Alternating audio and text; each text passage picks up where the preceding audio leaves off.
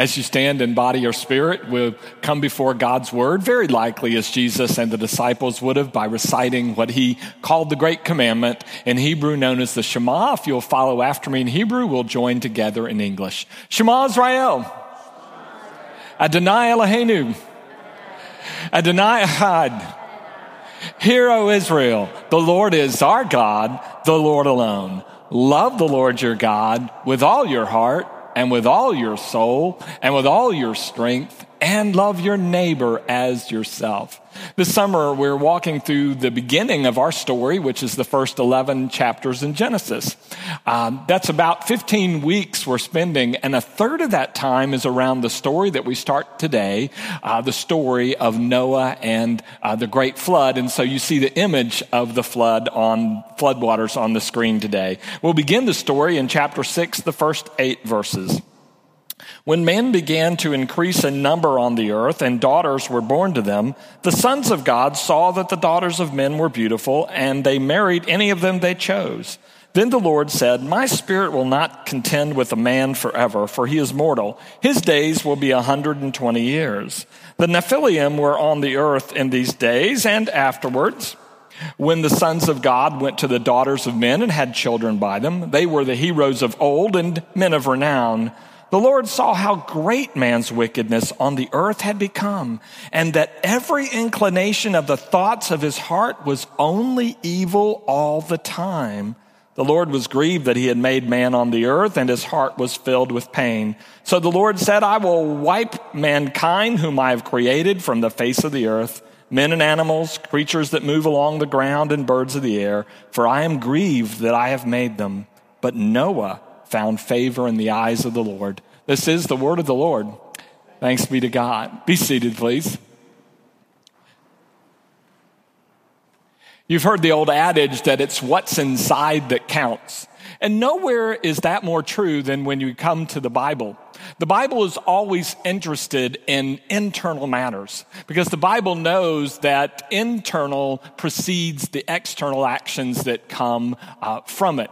Uh, some years ago, I was in uh, the back study uh, of my office, and one of the other pastors came looking for a book. But um, before he left, he turned and he said to me, You know, when you croak, David, I'm like, Yes. He said, I'm going to use this verse at your funeral. Proverbs 4:23, guard your heart with all diligence for from it flow the springs of life. And he's right. That is the basic biblical principle that our character yields our destiny. Inside uh, yields what comes from outside. Or as Jesus said, it's out of the abundance of the heart that the mouth speaks. So internal matters are very important.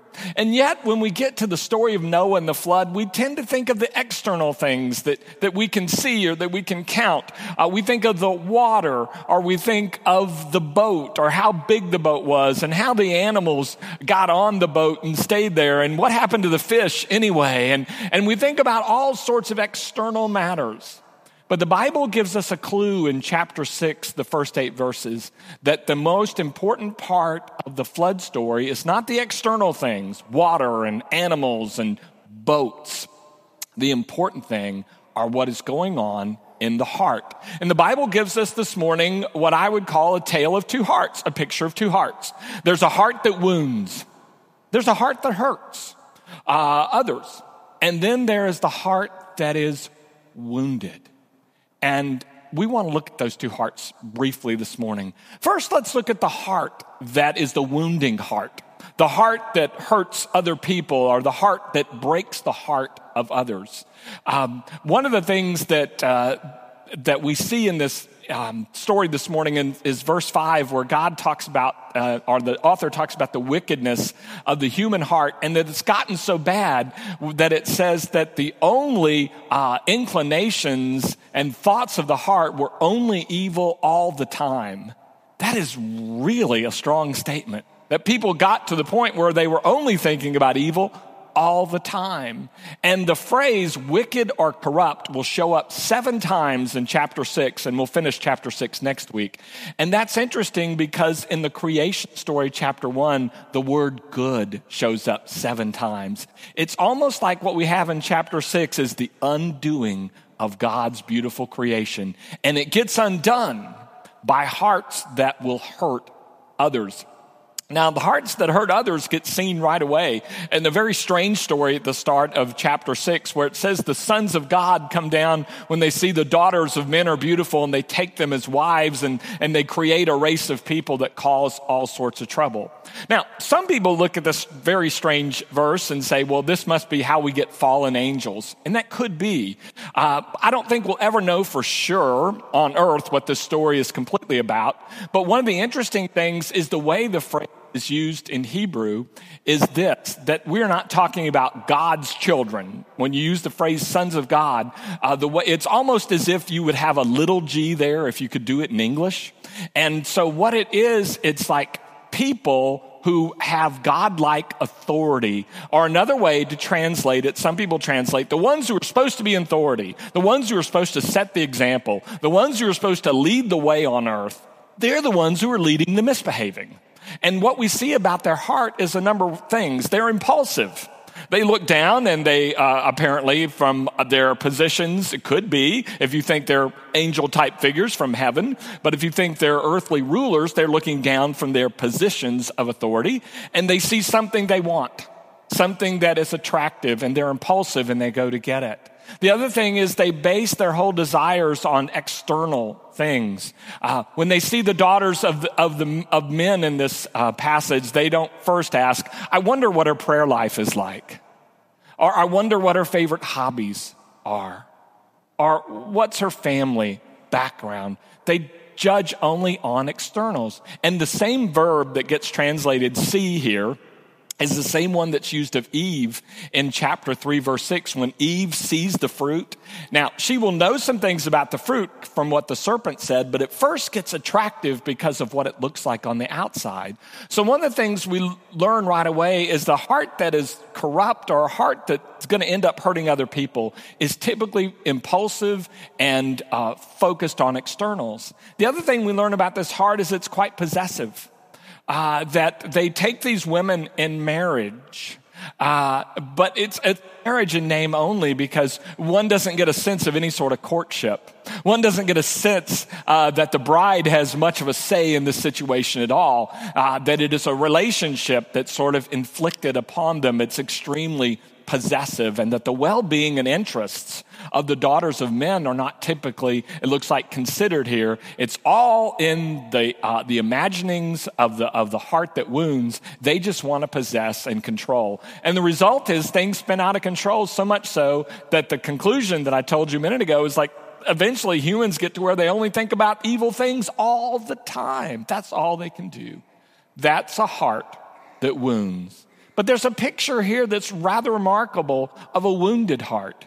And what's fascinating in this chapter is the wounded heart belongs to God. I mean, think how often uh, in the Bible you actually get a picture of what's going on inside God's heart.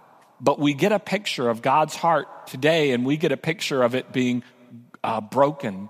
God's heart is a wounded heart. God is grieving. God is sad that God even made humankind because they have spiraled so far out of control. Uh, and one of the reasons I share this story with you this morning is I think we are not God, but we all get the opportunity to be wounded by other people. We all get the opportunity to grieve. And so I think it's important to look at God's heart and say, what did God do when God was hurt? What did God do in this moment of uh, uh, where God is pictured as grieving, though it's not a moment, it's actually a generations long um, uh, experience of God's heart. I used to think that, uh, as Kate Bowler said in the book review Dinah did this past week, I used to think, she said, that grief was about the past that you've lost. But when she was struck with stage four cancer while she had her husband and a toddler, she realized that grief was more about the future that is lost. And I think God looks at the future of humankind and its potential and sees that it is spiraling downward, not going as God intended. So let's look at a few things that God does. Uh, we saw that the human heart, or the heart apart from God, can be very impulsive. God's heart tends to be very patient, it looks like. There are two ways to look at this. At one point, when God looks down at this, uh, the, the people who are supposed to be in authority out of control and the situation's out of control, God says, basically, I, have had enough. I'm only going to deal with human beings for 120 years. Now, most people interpret that verse just at, at face value as saying, okay, nobody's going to live 969 years anymore, like Methuselah that we talked about last week. And that could very well be. But others look at it, ancient commentators, and say what God is saying, which is like, I can't put up with this forever if it keeps going in this direction, I'll give it 120 years, which is about three generations. And uh, one of the interesting ways to look at the story is that in, in chapter five, we saw 10 generations from Adam all the way to Noah. And most of those generations, as far as we can tell, were not living as God intended. So sometimes when we get angry, we get the advice we should count to 10. Well, God in this picture is upset, and God counts to 10 generations. God has been extremely patient. So the first thing is that when humankind uh, is grieving God's heart, the first response of God is patience. Well, I'll watch this a little bit longer, see if they'll come back. Another interesting thing is it says that God saw the earth, that it was wicked and corrupt, and God saw that people were only eat, thinking evil all the time. But the word see is a different word that we translate see for Eve saw the apple, or the, the sons of God, little g, uh, saw uh, these uh, attractive women. Here the word is more like God makes an investigation, God makes a judgment. In other words, God's not going to fly off the handle. God's going to investigate this thing. If you read forward in Genesis 18 to the story of Sodom and Gomorrah, one of the things you notice that God does a complete investigation, sends people down, angelic beings to check out Sodom and Gomorrah and to see if they are as wicked as it appears. So God's going to be very careful.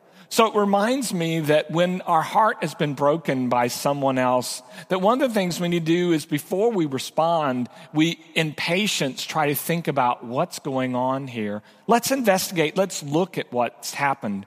Um, the late John Claypool used to say that when people have hurt you, you need to look a few directions. One direction is look behind the people. In other words, what is it in their history that may have contributed to them taking this, uh, this act against you or something they didn't do for you in their life? In other words, uh, people uh, are the result of a lot of things that have happened in their life. So he says he always invites himself to look behind. What was their family background like? What was their day at work like? Uh, whatever the situation is, you get back to it. Take the time to investigate when people have hurt you. Look behind. Then you look as best you can within. What, what is going on in their life that I know of right this moment? And I think that's the advantage God has over us is God is able to look inside every person and find out what is really going on. The story of uh, David when he is made king and the taller brothers are not made king, Samuel is a little surprised and God said to Samuel, look, I don't look at people the way others do. I look at their heart. God's able to look on the inside. But think for a moment when you're struggling with someone, what's going on in their, mo- in their life right now? Can, do you have any sense at all of what it might be? Remember Brene Brown's advice we talked about uh, a few times in the past. She said one of the things her counselor taught her was that you should generally assume that people are doing just about the best they can. That however they've acted or failed to act, they're doing the best they can at that moment. And that if we knew what was really going on in their life, we might be more understanding. Frederick Buechner, the great Christian writer, in an autobiography, talks about his father, and he says, My father died of heart trouble. And uh, when you press him on it, he says, It's true. His father um, went and uh, got in the car in the garage in the 1930s, turned on the car, let it run, and uh, killed himself. But he says, My father died of a broken heart. What is interesting is, lest we uh, say something about his father leaving a wife and his son behind, uh, he said one of the things his mother found was that Gone with the Wind had just been published. And in the back of, that, of Margaret Mitchell's book, there was a note from his father to his mother. And basically, it did two things. One, he told her how much he loved her, but then he closed with the sentence, But unfortunately, he said to her, I am no damn good. There was a, a struggle inside his own life, a deep sense of shame, that is known only from within, but the outside could not have seen. So when we when our heart is broken, we try to understand the people who've broken it, both from what's behind, what's within, and then the Bible would even suggest looking what's ahead. One of the interesting things in the Old Testament is sometimes there'll be crimes and they'll prescribe the death penalty for the crimes. Now, a couple things you need to know. One is that the death penalty in the day of Jesus, and mostly even before that day, was rarely, if ever, carried out. It was on the books, but there are all sorts of ways they could maneuver around it to where they wouldn't do it. But the second thing you need to know is this that when you ask, well, why would somebody be killed for doing this thing? Often the rabbinic response is the death penalty is prescribed not for what they have done, but for what they will do if they continue on this course. Able to, God is able to look behind, within, but yet God also looks ahead and see the direction of humankind is going completely down the drain. There will only be more destruction. And so God makes a decision and it is a hard and difficult decision. But when, when we understand what's going on God's heart, we realize God's not acting like a tyrant in chapter six. God's acting like a parent whose heart is broken for the direction that the children have decided to take. But then God does one more thing. God not only is patient, and then when God has to act, God will act out of sorrow and not anger, but God never closes his door completely. Some of you are Star Wars fans. You may remember the discussion between Yoda and Obi Wan. And Obi Wan believes that Luke Skywalker is the only hope. But Yoda knows that Luke has a, has a twin sister, Princess Leia. And so the quote is from Yoda Obi Wan No, he says, there is another. And so when you get to the end of chapter six and you think all of humankind and everything is going to, uh, it's all over, the game is over, it's almost as if you get a picture of Noah and God says, No, there is another. Even after God's heart has been broken, God leaves the door open for humans to start again and leaves the door open for humans to change. One of the things that I've tried to make it a practice in my life is sometimes I'll get emails or notes that people write generally in haste. And, and, and sometimes they're a little cruel or they're overstated. One of the things I try not to do is hold that to the person. I try to leave the door cracked. So either A, I don't respond, or I just say, well, thank you. I didn't see it like that. Uh, but not try to back people further into a corner. I want to, as best I can, even when I'm wounded, leave the door open because you never know. I mean, the final chapter on any of us is not yet written. It's hard to know uh, where things are finally by what's going on at this moment. You've probably heard the, the great Buddha story about, about a guy that loses his only horse. And so people say to him, Well, I am so sorry for that bad news that you lost your horse. And his response is, Bad news, good news, who can tell? Well, sure enough, the horse came back and brought like 10 other horses with him. And they said, Wow, what amazing good news and good fortune. Look at all these horses you now have. And he said, Well, good news, bad news, who can say? Well, his son was trying to break in one of the new horses, was thrown by the horse, uh, broke his arm and his leg, and was put on the shelf uh, for a while. And so people said, I'm so sorry for the bad thing that happened to your son when he was breaking that horse. And the old man said, Well, bad news, good news, who can say? And then a war broke out. And all the young men of that village went to fight another village, and all the young men who fought were killed, except, of course, for his son with his broken arm and broken leg who couldn't go into battle. And so people said to him, Wow, that is so fortunate that your son did not go into battle. That's such good news. And you know what he said? Good news? Bad news? Who can say? this side of heaven, it's always too early for us to make assessments about our life or about the lives of other people. But one of the things we know biblically is this is that God has the last word, and the last word will always be a word of mercy and grace and hope. Very hard things are about to happen to humankind in the chapters ahead, but there is another. There is a hope.